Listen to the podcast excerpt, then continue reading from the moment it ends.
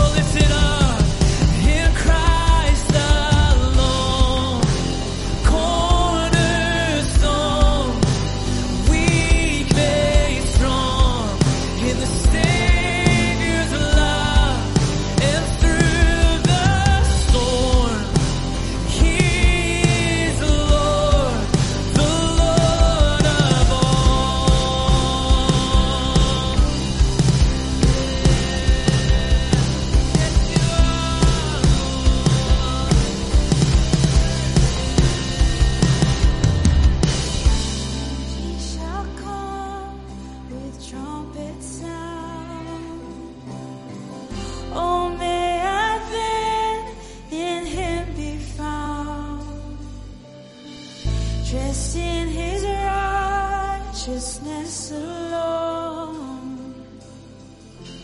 Faultless stand before the throne. When he shall come, sing this. When he shall come with trumpet sound, oh, may I then in him be found, dressed in his righteousness alone, faultless stand before the throne.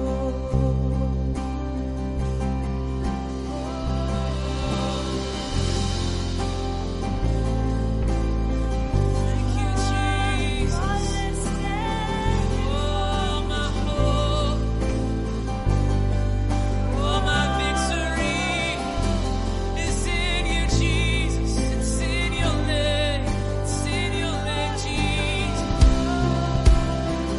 Oh, oh, oh, oh. Christ alone, cornerstone, we made strong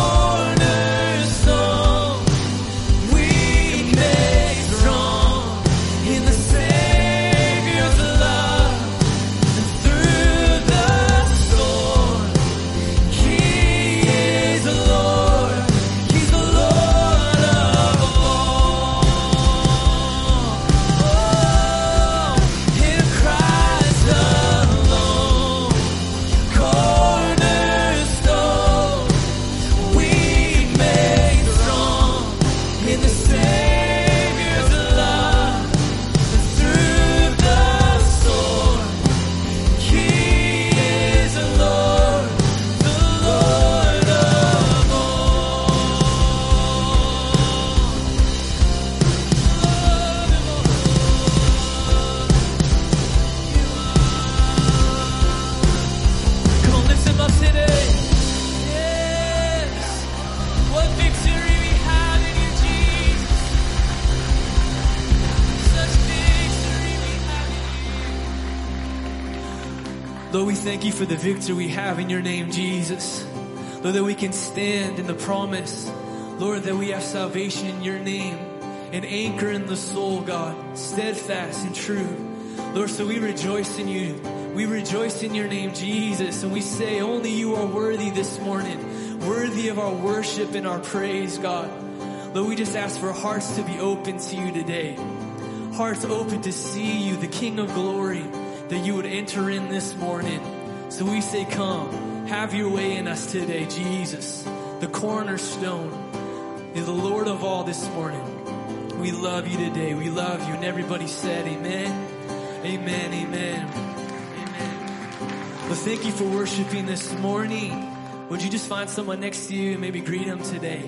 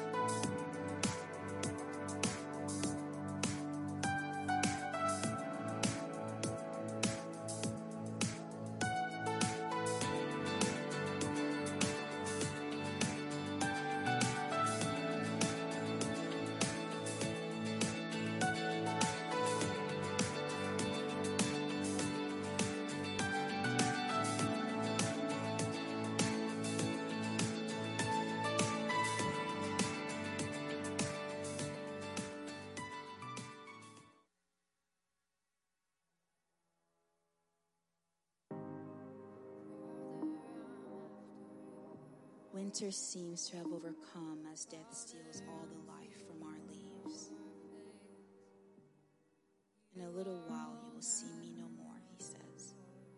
sixteen sixteen. The followers of Jesus are left in despair for three long, dark days. But spring comes with a vengeance, and what was stolen flourishes in beauty. And after a little while, you will see me again, he says. John sixteen sixteen. The followers of Jesus find a fountain of joy as the sun rose on Sunday. I used to live in winter. Guilt and despair had their way with me. Death stole all of the life from my dreams. But I saw him too after a little while, and spring had its way with me.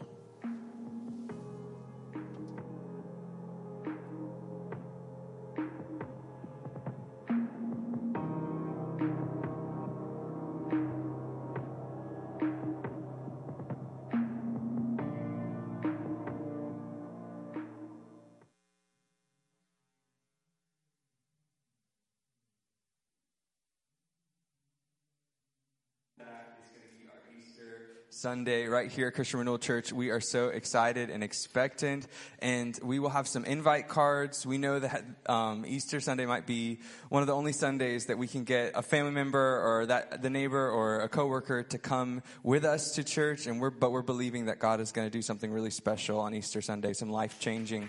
Yeah, amen, amen. So if you would be uh, just praying with us and partnering with us as we um, are hopeful for, um, as we celebrate the death, resurrection of Jesus. We um, have a couple of things that we wanted to make sure that you were in the loop. Um, we also wanted to say hello and welcome to anybody watching online. We are so glad you joined with us this morning. Uh, this past week was a busy week for us. We had on Wednesday our family food truck night, which was an incredible time. We, uh, yeah, we got some good food, some good fellowship, good music. We also on Saturday our ladies met and had a women's conference, which was a wonderful time as well. So we were we were having a lot of things going on here at Christian Renewal. And um, if you are looking to get plugged in or informed about current events or things in the future, be sure to subscribe to our weekly email. We send that out every Tuesday um, with. current events and things going on here at the church. You can do that online, or you can fill out a blue Connect Here card and um, drop that off in the giving kiosk. Next steps. Next steps is our um, class that you can attend. Three sessions. You can go in any order. Session one is today. I'll actually be back in the guest lounge. Would love to meet you if this is your first time here, or if you're looking to um, get to know more about who we are, our doctrinal beliefs, a statement of faith, and as well as um, just figuring out how you can plug in here to the body here at Christian Renewal Church. We'd love for you to attend that. It's right after service, eleven fifteen in the guest lounge. And we are now going to take our tithes and offerings. So let's pray over our tithes and offerings, and then we're going to jump into the word this morning. Well, Father, we just come before you, and we thank you for your spirit. We thank you and honor you for, for what you're doing in our midst. We thank you for um, for this family, for this church family, for every single person that's sitting in this room. We just pray, Father, that as you're here with us, meeting with us right now, we pray and open up our hearts to receive everything that you have for us. Shape us, mold us, change us, make us more like you. And Father, as we prepare our tithes and offerings, we just continue to say that this is just our declaration of love for you first and foremost, that um, we we know that we cannot serve both money and you. And so, Father, we just submit to you and say wholeheartedly that you have our hearts. And Lord, we pray that you would use what's given today to extend um, far, far beyond these walls to accomplish the mission, to see this community come to be moved into an encounter with you. Father, we know that in meeting you and in one moment, life itself can change. That, um, Father, that there's true joy found in your presence, that there's life found um, in, in meeting you face to face. And so, Father, this morning we are praying and believing as we give this morning that somebody um, will come to know you and come to see you rightly and completely be different. Um, and so, Father, we just pray for um, the gospel to be preached beyond these walls, for our community be completely um, and radically changed by the by the good news of the gospel. And so we're just praying for this, believing this. And Father, we just pray that you would bless every single gift and giver. It's in your name we pray. Amen. Amen. Good morning, everybody. Congratulations on getting out of bed on this rainy day. I told the church earlier, I literally have coffee spilled all over my notes this morning, so I'll let you know how today's going so far. Let's pray. Holy Spirit, we just welcome you. We're so thankful for your presence. Lord, as we study your word, we believe it to be God-breathed, God-inspired, and Holy Spirit, we believe you to speak through it. And so this is something we do, not flippantly, Lord, but this is something we do with great reverence. This is a continuation of our worship. Father, it's our deepest desire that this community would be delivered from darkness, from the oppression of hell, from the oppression of the enemy, Lord. And so we, we open up our hearts today and we say, use us, Lord. Make us vessels of your presence. Make us vessels of your glory. Lord, we've got family members. We've got brothers and sisters and coworkers who are bound in addiction, bound in depression. People who deeply need to know the joy that we found in Christ Jesus as Lord. So, Lord, it's our prayer this morning that during this time you would sharpen us, make us useful to the master of the house. It's in Jesus' beautiful, majestic, lovely name we pray. Somebody say amen. Amen. Amen. Matthew chapter twenty-three, verse sixteen, if you want to go ahead and turn there. Well, I told you I've been reading a lot on the Wesleys lately, and this week I spent some time reading through Charles Wesley's diary. And um, you remember that John uh, Wesley's the older brother. John and Charles Um, we're in Oxford. They had what was called the Holy Club, and the Holy Club, they, they fasted twice a week. They prayed together. They were on a regular Bible study together. That's how they got the name Methodist, is because they were very methodical in their approach. And that was actually an insult at first. And, um, but one of the things that the Holy Club did was that they visited the prisoner on a regular basis, and particularly those who were in debtor's prison. Now, John and Charles Wesley's father was a minister, but he spent some time in what's called debtor's prison. The concept in our modern culture of filing bankruptcy didn't exist. And so if you had a debt and then you got cancer or sick or some kind of crisis happened in your life and you were unable to pay off the debt, um, you were thrown into debtor's prison, um, and which was really kind of an unethical um, scenario, because in debtor's prison, you can't work or make money. And so your only hope was to sit there and hope that a friend or a family member came up with some cash to get you out. Um, and so debtor's prison was really a problem. And it was Oglethorpe who was very passionate about um, revamping the idea of debtor's prison. And it was his idea to um, bring those who were in debtor's prison to Georgia, and to have a, a new colony and a new opportunity for those who were bound by debt. They could have a new shot at life, a new new land to try to grow crop. Um, and so when Oglethorpe had this past that he was going to start to bring those from debtor's prison to colonies in Georgia, John and Charles Wesley, well, particularly John Wesley, was all for it. And what Oglethorpe needed to for his first trip was he needed two pastors. Um, and Charles was was not an ordained pastor. Um And so John comes to Charles and says, we're going to go to Georgia, and, and Oglethorpe needs two pastors, so you and I are going to go. And Charles says, um, I'm not an ordained minister. He really didn't have any interest in going. He was a little bit like he liked to just read his books at home. Um, and, and John said, that's okay, because I've already set up your ordination ceremony for this Sunday. Um, and so, uh, and Oglethorpe also needed a, a personal secretary. And so it actually comes to pass that Charles Wesley is um, General Oglethorpe's personal secretary as they come to the States. And um, what Charles Wesley says in his diaries is that as things began, um, he was holding prayer meetings a couple times a day. He was holding worship services. Um, and uh, Oglethorpe would come to Charles's meetings. He was a part of the congregation. And so Charles is also serving as a secretary, and they have a pretty good relationship for the most part. And Charles said, but slowly he started to realize that he was falling out of Oglethorpe's favor quickly, and he really wasn't sure why. And at one point in his diary, he calls Oglethorpe his chief enemy. Um, and again, praying for him as an enemy, but he wasn't sure what was happening. And so Charles wrote that one morning in their in their little colony that they're establishing, Oglethorpe calls Charles out of his tent to come to his tent, and he accuses Charles of, um, he charges him with mutiny, sedition, and with stirring up the people to leave the colony. So apparently what had happened the night before is there was this group of people who had a meeting to essentially oppose Oglethorpe. They were going to leave the colony and start their own colony because they weren't happy with his leadership. But Charles didn't know anything about it or have anything to do with it. Um, and so Charles was really caught off guard. And So he asked Oglethorpe, he says, I'd like to confront my accuser in front of you.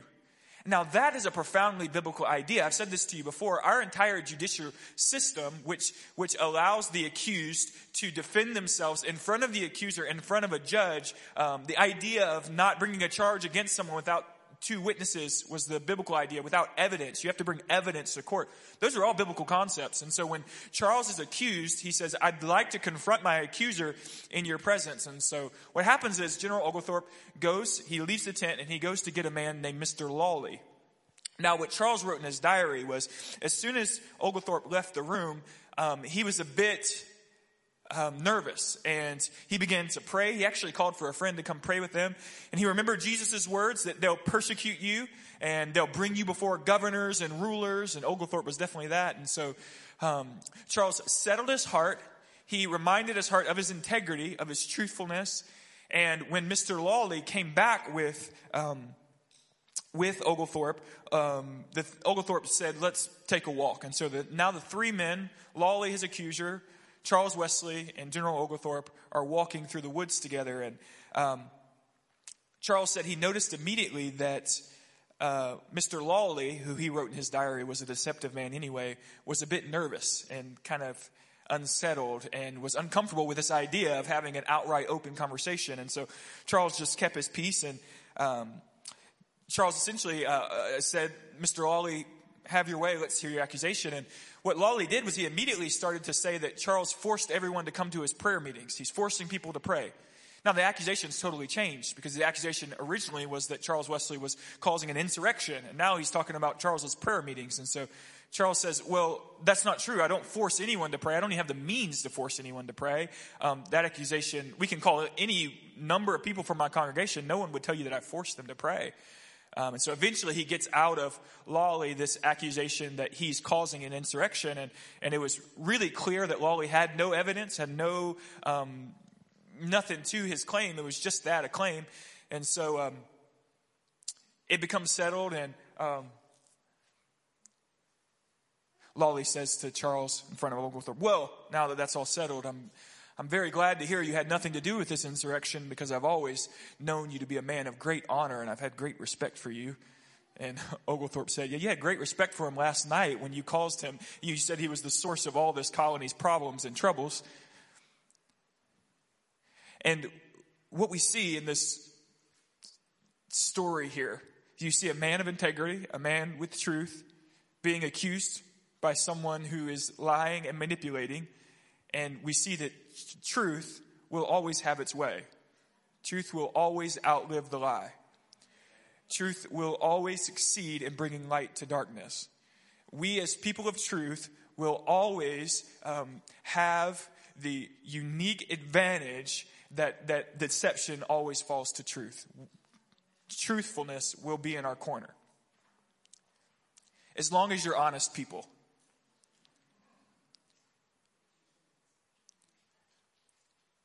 Because it's it's not uncommon, and what we'll find today is Jesus rebuking the, the Pharisees. It's not uncommon for religious people to use deception as much as anyone else. And so truth is a, um, well, it's one of the things listed in the armor of God. It's the belt of truth. We see Charles Wesley girded up with truth. He has his integrity. He's sure that what he said and what he's done has been expressions of honesty. And so truth is a measure of spiritual warfare. It's one of our weapons, that we are people of truth who stand against accusation based upon our own integrity. Truth is a weapon of spiritual warfare. But so is deception. And Jesus calls lies the native language of Satan. And so deception can also be a tool. It's, it's a tool to twist the truth, to change, to, to paint things in a new light in order to arrive at your desired outcome. And just because you're a Christian or call yourself a Christian does not automatically imply that you're a person of honesty. And Christians can operate in deception just like anyone else. And if we are people of deception, then we are operating in darkness. Truth will always outshine the lie, as long as we are people of honesty, people of integrity. Now let's turn to Matthew chapter twenty-three. We're going to read starting in verse sixteen, and we're going to find Jesus rebuking the Pharisees kind of in this line of thought. Woe to you, blind guides, who say, if anyone swears by the temple, it is nothing. But if anyone swears by the gold of the temple, he is bound by his oath. You blind fools, for which is greater, the gold of the temple or the temple that made the gold sacred? And you say, if anyone swears by the altar, it's nothing. But if anyone swears by the gift that is on the altar, he is bound by his oath. You blind men, for which is greater, the gift or the altar that makes the gift sacred? So whoever swears by the altar swears by it and everything on it. Verse twenty-one is the puncher. And whoever swears by the temple swears by it and him who dwells in it. Whoever swears by heaven swears by the throne of God and by him who sits upon it. First, we have a new insult introduced in our twenty-three woes that we'd like to take a little time to examine. Up to now, Jesus has called the scribes and Pharisees hypocrites. Woe to you, scribes and Pharisees, you hypocrites. Remember again that the term hypocrite was the description of a Greek play actor who was playing two different parts, and he was using a mask to delineate between which character he was playing. He was acting for the applause of the crowd. And so in a sense, Jesus up till now has called the Pharisees two-faced seekers of, of, of, of, of praise, of applause. They're fake, essentially, is what Jesus says. Now, Jesus says they are blind guides. And three times in our text today, Jesus has called them blind. Not only hypocrites, but you're blind guides. Now, Jesus has used this imagery before in Matthew chapter fifteen, verse fourteen. He says of the religious leaders, they are blind guides, and if the blind lead the blind, won't both fall into a pit?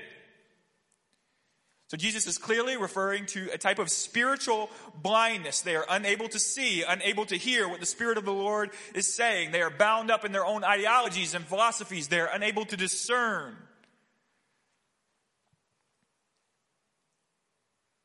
They don't know the times they're living in. Luke chapter twelve, verse fifty-four through fifty-six. When you see a cloud rising in the west, you say at once a shower is coming, and so it happens. And when you see the south wind blowing, you say there will be scorching heat. And it happens. You hypocrites, you know how to interpret the appearance of the earth and sky. Why do you not know how to interpret the present time?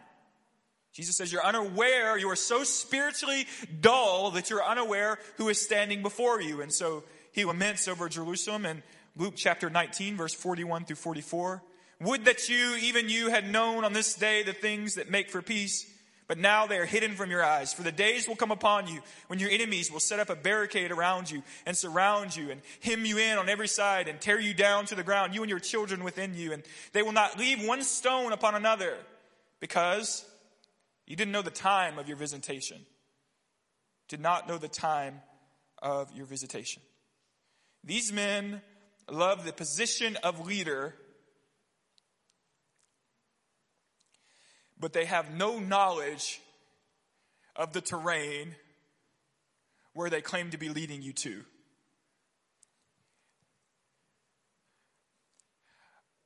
I I I meditated on thought thought about this passage, this line, for like hours this week, and I, th- I think what is very clearly being said here is these men desired leadership, loved the position of leader.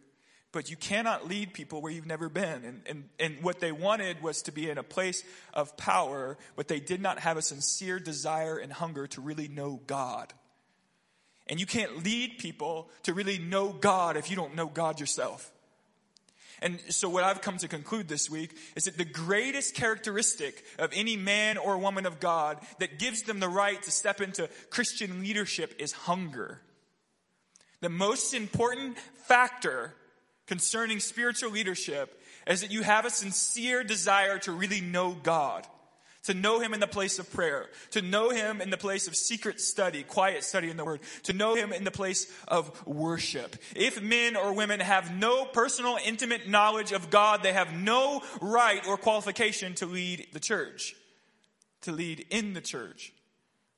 If we view leadership and the way in which the world views leadership. Secular, secular leadership largely establishes a leader based upon their intellect, their ability to organize, their ability to communicate. If you have these natural giftings, then you are elevated to a per- place of leadership and you are defined as a leader. You can have all of those natural giftings and lead people straight to hell. The requirement, the basis for spiritual leadership is not that you are the most articulate, the most intellectually gifted, the best at organizing. The requirement for spiritual leadership is that you know God and the place of prayer and the secret place. We have enough spiritual leaders in our day who have all of the qualifications to lead Apple or any great organization, but they do not hunger and thirst after the person of Jesus Christ. Unless we hunger and thirst after the person of Jesus and really know the Holy Ghost in the secret place, we have no right to lead. Otherwise, we can only lead people in the direction of our own natural abilities and giftings and foresight, and we will lead them to a pit. The words of Jesus. And that's a challenge for you, and that's a challenge for me, that we spend our life on our faces first. Of course, we want the men and women who excel in leadership to possess some of the natural giftings that God gives uh, concerning the ability to organize. If you're not, if you can't organize your laundry, there's no reason for you to be organizing anything else in the church, right? If the gift's not there, it ain't there, okay? But first, we must be people of hunger. First, we must be people who really desire to know God. Otherwise, all for naught. It's the same when you think of intellectual capacities. We're all, we're all naturally gifted with certain I Qs, ability to store information and recite information, to build information into logical sequences in order to create arguments. Some of us are gifted in a way more so than others intellectually, but you can have all the intellectual gifting, the highest I Q in the world, but that does not mean you're a person of wisdom, because wisdom is only found in the secret place and communion with God. We need the wisdom of the Lord. Now, we've explored that.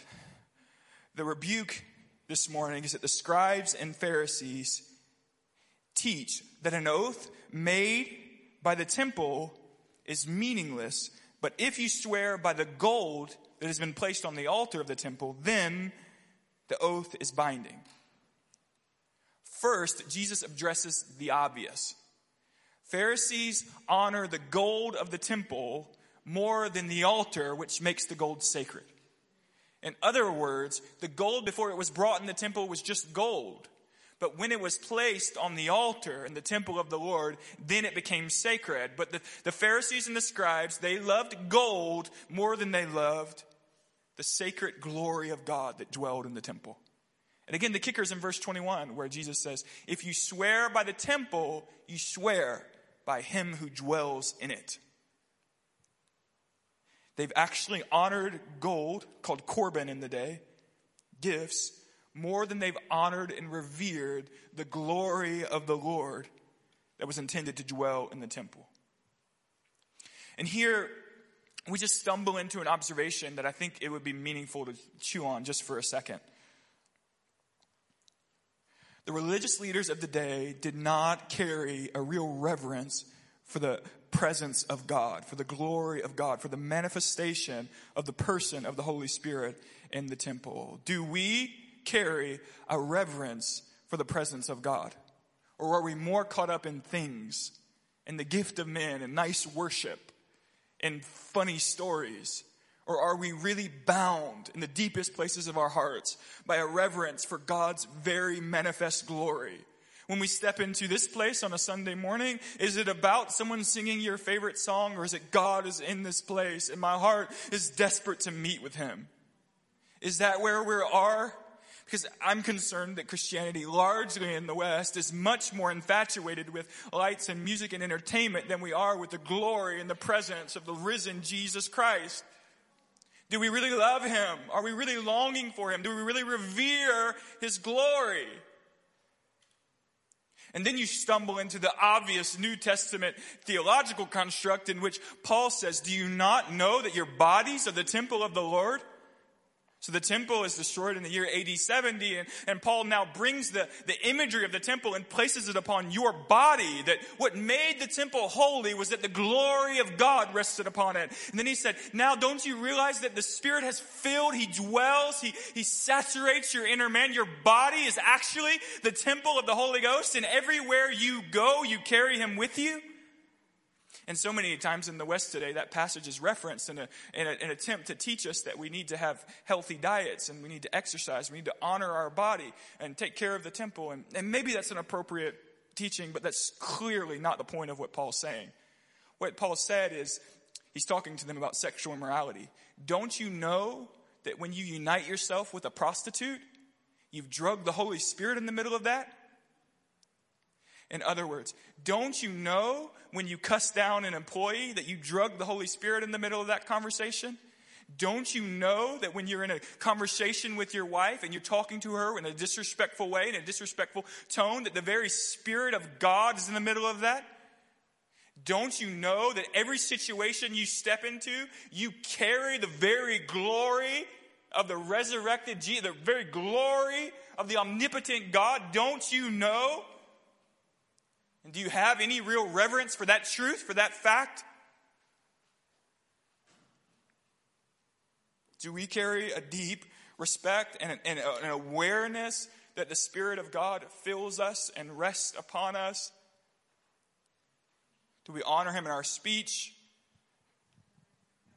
Do we honor Him in the things we watch and listen to? Are we very aware that the Spirit walks with me daily?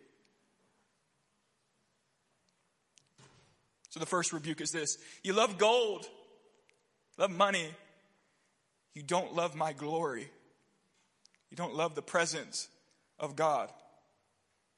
Second, we find again the concept of oaths, swearing. We should remember immediately from Matthew chapter five, where Jesus says this: again, you have heard that it was said of those of old, you shall not swear falsely, but shall perform to the Lord what you have sworn. But I say to you, do not take an oath at all, either by heaven, for it is the throne of God, or by earth, for it is His footstool, or by Jerusalem, for it's the city of the great King. And do not take an oath by your head, for you can't make one hair white or black. Let what you say simply be yes or no. Anything more than this comes from evil, Jesus says. There was clearly a culture of offering oaths or swearing in order to bring weight and validity to the word of an individual. And so imagine someone making a business transaction. Tomorrow I will be here. I will sell you this product for this price. I swear by the gold of the temple. But if you swore by the altar and it rained tomorrow, or you got a better price somewhere else, you were allowed to walk away from your word. Oaths, the idea of swearing, biblically speaking, is holy and covenantal. Look at Hebrews chapter six for me just for a moment. This is Hebrews chapter six, verse sixteen through eighteen. For people swear by them by something greater than themselves. And in all their disputes, an oath is the final confirmation. So when God desired to show more convincingly to the heirs of the promise, that is, the Abraham's children, the unchangeable character of His purpose, He guaranteed it with an oath, so that by two unchangeable things, in which it is impossible for God to lie, we who have fled for refuge might have strong encouragement to hold fast to the hope set before us. The author of Hebrews said that God, He encouraged the children of Abraham by two things. One, my promise to you will be fulfilled because I can't lie. Second, I give you an oath by my own name. So oaths are holy things.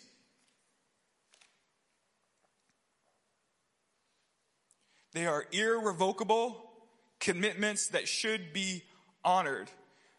We take oaths, vows on the day of our wedding. We vow to love and serve our spouse till death does us part. That oath is intended to reflect God's oath to Abraham that He will bless His children with an inheritance forever. The concept of giving an oath, it reflects the very nature and character of God as the promise keeper. oaths, promises are holy and sacred to the heart of God.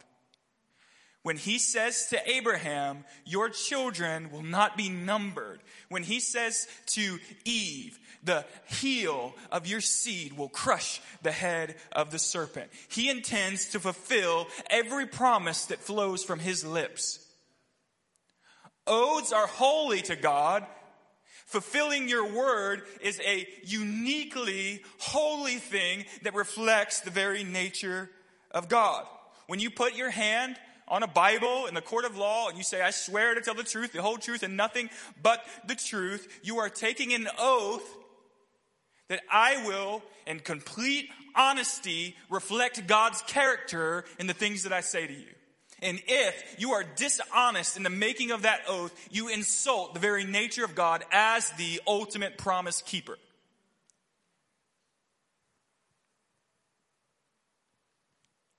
Isaiah chapter fifty-five, verse ten through eleven.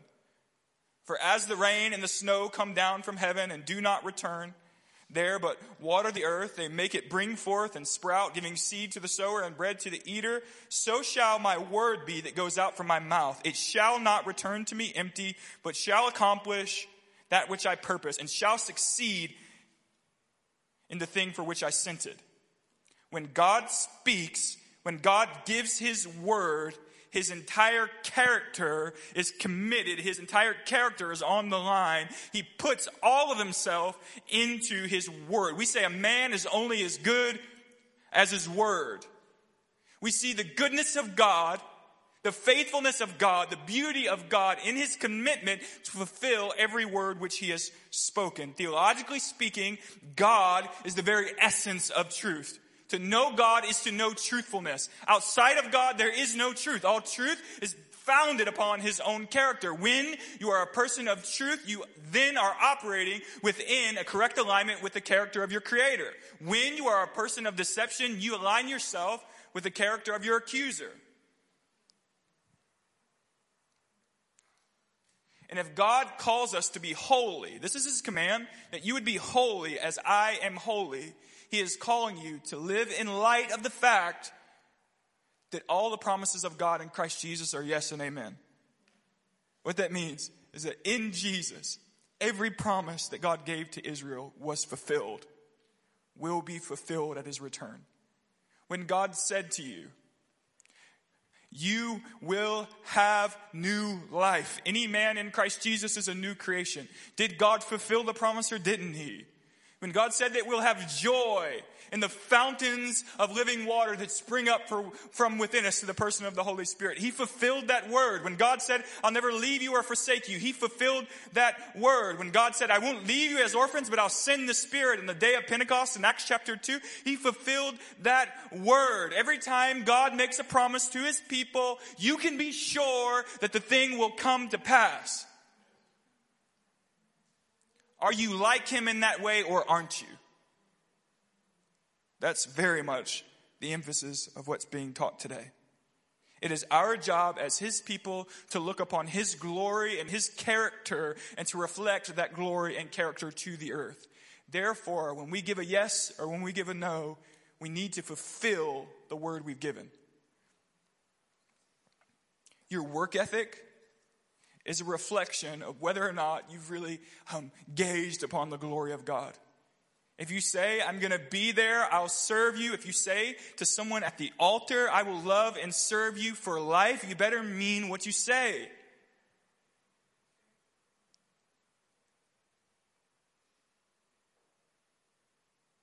When you get in a dispute, scripturally speaking, bearing false witness or bringing false testimony is a great sin. In a dispute, believers are not allowed to twist and manipulate truth to gain their desired outcome. You are required of the scripture to be honest. And that means to own your own failures sometimes. Jesus says, when you offer your word lightly, flippantly, and you offer it knowing that you may not fulfill it, you insult the very character of God.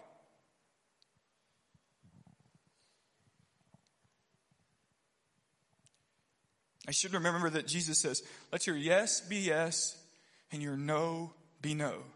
Let your word be meaningful. Mean what you say and say what you mean. We're, we're not to be people who twist and manipulate and who squirm out of responsibility, who say, I'll be here to help you with this, and then squirm out of the thing. You remember James um, James saying that to make commitments, um, to say, uh, tomorrow I'm going to go to this city, or tomorrow I'm going to make that sale. Um, he said to do that without acknowledging that you're not in control of the weather or your life, or to, to make these big commitments without acknowledging that you can't control all the factors is evil. And he said, so rather you should say, tomorrow Tomorrow I will go to so-and-so, God willing. In other words, if there's a hurricane tomorrow, I ain't going to be there. So James said, do you understand that? I'm trying to make you hear the significance of your words biblically. James said, be wise in what you say. Add that God willing at the end, because you're not in control. Let me graze by one more thing as we get ready to close. Worship team, y'all can go ahead and make your way. The last thing happening in our passage is this. Jesus says, whoever swears by the temple swears by it and by him who dwells in it. And whoever swears by heaven swears by the throne of God and by him who sits upon it. And here Jesus is alluding to judgment. He's saying, when you swear by heaven and you intend to, to squirm out of your word, you're swearing by the God of heaven who sits on the throne that you're going to stand before sooner or later. He's saying, you will stand before me. And that slides us into Matthew chapter twelve, verse thirty-six. I tell you, on the day of judgment, people will give account for every careless word they speak. For by your words you will be justified, and by your words you will be condemned.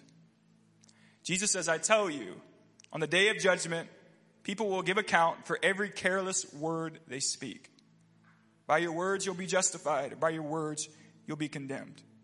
We need to take Jesus' instruction here seriously. God has not called us to be a people who are flippant with our word. If we are flippant with our word, why would our culture believe us when we tell them about the beauty of the gospel? They need to know us as people who are truthful.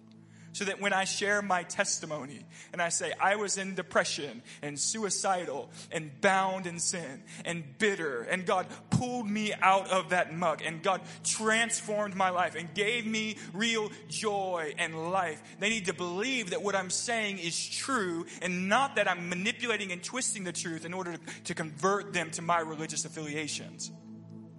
Your character, it, it means a lot when it comes to your testimony and your ability to win your neighbor. Your kids need to know you as a person of truth, so that when you say God loves you, they believe it. Our character matters. On the day of judgment, people will give account for every careless word they speak. So in conclusion, we remember today that deceit is the instrument of Satan. Deception is hell's game. Truthfulness, honesty finds its very foundation in the character of God, in his own essence. We want to be people of integrity. And by doing so, we testify to the integrity of our Father, who never allows one promise to go unfulfilled, who never speaks a word that falls flatly. If God says it, it's yes and amen. Being a person of honesty and integrity and character, it is a part of your worship, and it's a part of revering the person of the Holy Spirit who dwells within us. It matters. It matters in your business deals. It matters when you speak to your spouse, you make a promise to your kids. It matters. Your word has got to matter. You guys hear me? Okay, go ahead and stand to your feet. We'll get ready to close. Let me say first that if you've never um, received Jesus as your Lord, today can be that day. If you want to go ahead and come, altar team, if you want to come. Your sins from yesterday, your sexual sins, theft, bitterness, lying, stealing, lack of integrity, none of those things matter this morning. All that matters is whether or not you'll receive the forgiveness that Jesus offers. All of the punishment that you deserve for your guilty life has been borne on the cross of Calvary. Meaning, in eternity, you will never experience punishment for your sins, because Jesus experienced them for you. You can leave here spotless, is what the scripture says, white as snow, sure that you will never experience the retribution for your sin, because Jesus experienced for you. Yesterday's sins don't matter. This morning matters. Today is the day of salvation, the scripture says. Will you receive or not? You walk out of here without giving your life to Jesus, your guilt's still on your head. And it ain't on me because I'm offering it. Your guilt's on your head. Get on your face. Make him Lord. And his blood will wash you white as snow. There will be no eternal punishment. You will receive all of the joy and the pleasure that Christ Jesus himself deserved. Today's your day. I want to tell you not to leave this place without giving your life to Jesus. Second, I want to say, if you feel stale, believers, if if you'd say, man, I'm not hungry. I want to be hungry, but I'm not hungry. I'm stale. I want to ask you to come to the altar this morning, and we're going to pray that God would give us a fresh desire for the presence of the Lord. There are times where I need God to intervene. I need him to give me a fresh zeal for his own glory. There were a few words about healing this morning, that there may be someone here with a with an issue on their left hand, someone struggling with frequent abdominal pain, someone with an ankle issue. We believe God wants to heal you of all those things. Any other physical issue you have, we love to pray for you. Well, the altars are officially open. We're going to worship just for a moment. I want to encourage you to come receive from the Lord this morning. We wait for you to come and show.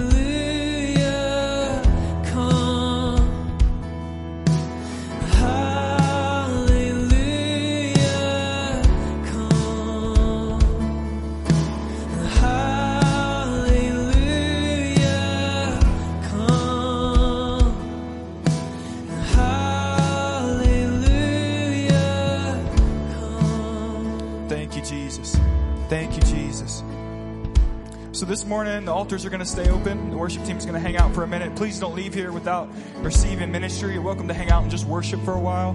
But if not, you are officially dismissed. We want you to know we love you. We're so excited for all God's doing in our midst. And please reach out if there's anything we can do to serve you this week. We pray you have a wonderful week.